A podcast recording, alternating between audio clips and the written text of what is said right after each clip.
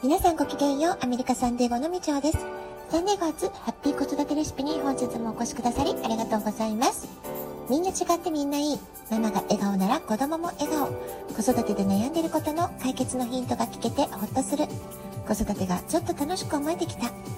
聞いてくださってるあなたが少しでもそんな気持ちになってくれたら嬉しいなと思いながら毎日配信をしております。今週火曜日だったんですけれども、息子がファイナンスのステートのテストを受けに行きました。今日はね、それで巣立ち前のお金の教育についてってことで少し話をしてみようかなと思います。今回ね、息子が受験しに行ったのは、私が昨年10月の終わりに取得したライセンスのテストということなんですね。各州ごとにライセンスを取得してお仕事をするっていうファイナンスのための資格テストということなんですけれども、私にとってはね、英語の資格試験というのが人生初のチャレンジでした。ですから、当時は3週間ぐらい必死に勉強して、一生懸命、用語を覚えたりとか、辞書を引いて、意味を確認したりとかね、かなりね、私にとっては大変だったんですよね。そしてテスト受験当日も朝からものすごく緊張してテスト会場に向かいました。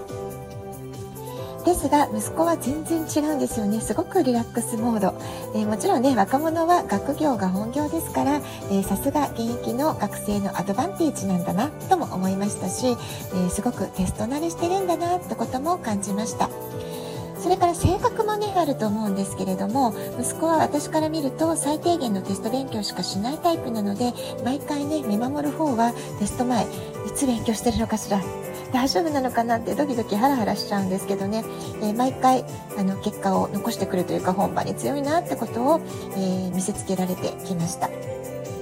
それからいつも自分に自信があるっていうのは、こういう時にこそ力が発揮できる、そういう原動力になってるんだなといつも感心して見ています。今回は本人曰く2時間半ぐらいしか勉強する時間がなくて、最後の最後ね、やばい、今回はちょっと落ちるかもなって、一瞬思ったそうなんですけれども、別にこれ落ちたところで何も失うものはないしと思って、もう終わらせようって思って結果を出したところ、ギリギリの合格ラインでパスできたってことで、ニコニコしながらね帰ってきました。息子が進学する大学の新学期は、9月の終わりからと少し遅めのスケジュールなんですね。ですから今年の夏は彼にとってこれまでの学生生活の中で最も長いのんびりした夏休みを楽しんでいるんじゃないかなっていうふうに思います。1年前はコロナ禍でロックダウンで息が詰まるような受験準備の時間を過ごしていました。そのことをね思うと、今はとってもリラック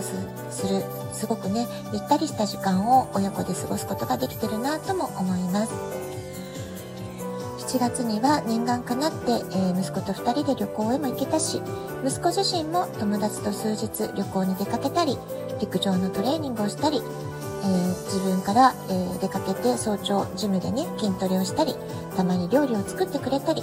今しかできないことっていうのをね本人なりにいろいろと考えながらやっているんじゃないかな、そんな感じがしています。この18年間の子育てというのは、私なりにいつも 2,3 年先の少し長期の計画も見据えながら、目の前の現地校の学習、日本語補習校の学習、アスリートサポート、健康やマインドセットに関すること、タイムマネジメントがいかに大切かということ、いろいろね教えてきたつもりではあるんですけれども、お金の教育という意味ではね、そこまでね組み込んでなかなかできなかったなって反省もあります。もちろんね、無駄遣いをしちゃダメだよとか、物を大切に使おうね、そういったことはね小さい時からそれなりに教えてきたつもりではありますし、実際ねそんなに無駄遣いとかはするタイプではないので、そこはね安心して見てられるかなっては思うんですけれども、一方でねアメリカ人としての常識っていうレベルまでちゃんと教えられたかなっていうと、全くやっぱり自信がないし、もっと何か教えられることあったんじゃないかなっていうね、そういう振り返りもあります。それで、今回ファイナンスライセンスへのチャレンジを私として進めてみたのは、息子からするとね親孝行って思ってるんだと思うんですよね。ママの仕事を僕が手伝えた方がいいからでしょみたいな感じで、もちろんねそれもあるんですけれども、私としては、こうした受験をするとか、ちょっとビジネスに触れてみる、ファイナンスの用語を知っておく、考え方を学ぶ、そういったことを通してね、何かね、彼の中での一つのリテラシーを何かしら感じ取ってくれればいいな、掴み取ってくれればいいなっていう、そういうね思いもあったからなんですね。私たちは資本主義経済のルールの上で生活をしています。ですから、じゃあ今のインフレーションの設定がどうなっているのかとか、税制というものが時代の流れとともに、変化とともにどんな風に変わってきているのか、あるいは投資についての基本的な考え方、こうしたね基礎知識といいますか、ファイナンスリテラシー、金融リテラシーというもの、若い時から学んでおいても、決してねマイナスになることはないと思うし、後々ね、あの時若い時から勉強してよかったな、いつかねそんな風に思ってくれることもあるんじゃないかなっていうふうに思っています。日本でも来年度2022年度から高校の授業で投資信託について学ぶ、こういったことがねカリキュラムとしてスタートするという話も聞いております。アメリカのハイスクールの授業では割合、社会で即役立つ知識を学ぶ形式が多かったように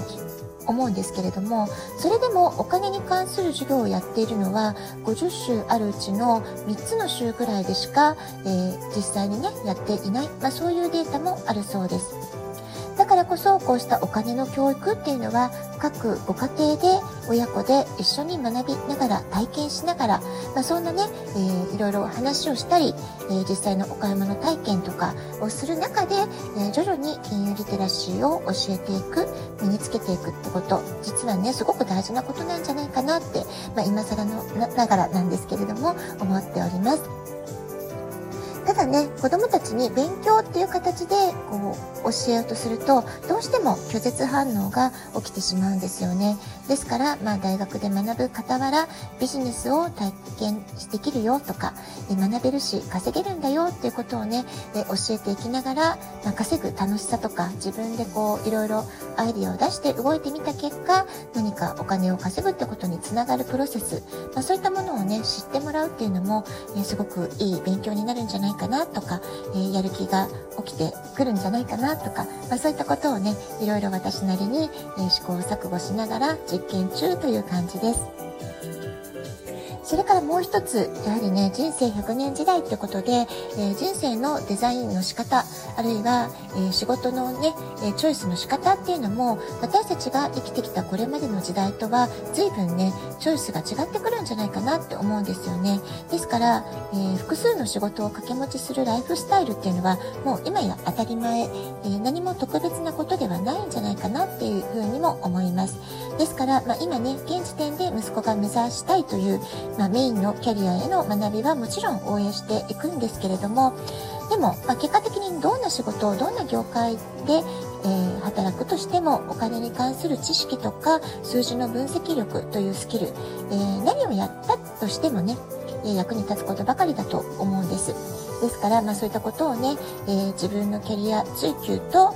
お金の知識、そういったものをうまく連携しながら、私としてはファミリービジネスとして、息子に手伝ってもらう側面をクリエイトしながら、ファミリーレガシーって形で育てていけたらいいなっていう、そういうね密かな夢を描きつつ、息子の様子を見守っております。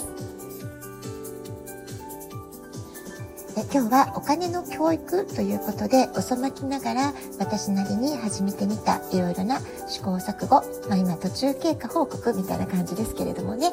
そういう話をさせていただきました。皆さんもね何かいろいろ考えて、お子さんとの会話の中で、日々の生活の中できっと工夫してらっしゃることあるんじゃないかなと思います。何かこういう面白い、学び方あるよとか、こんな投資子どもたちでもできますよとかね、そういう面白い話があったらぜひまた教えてください。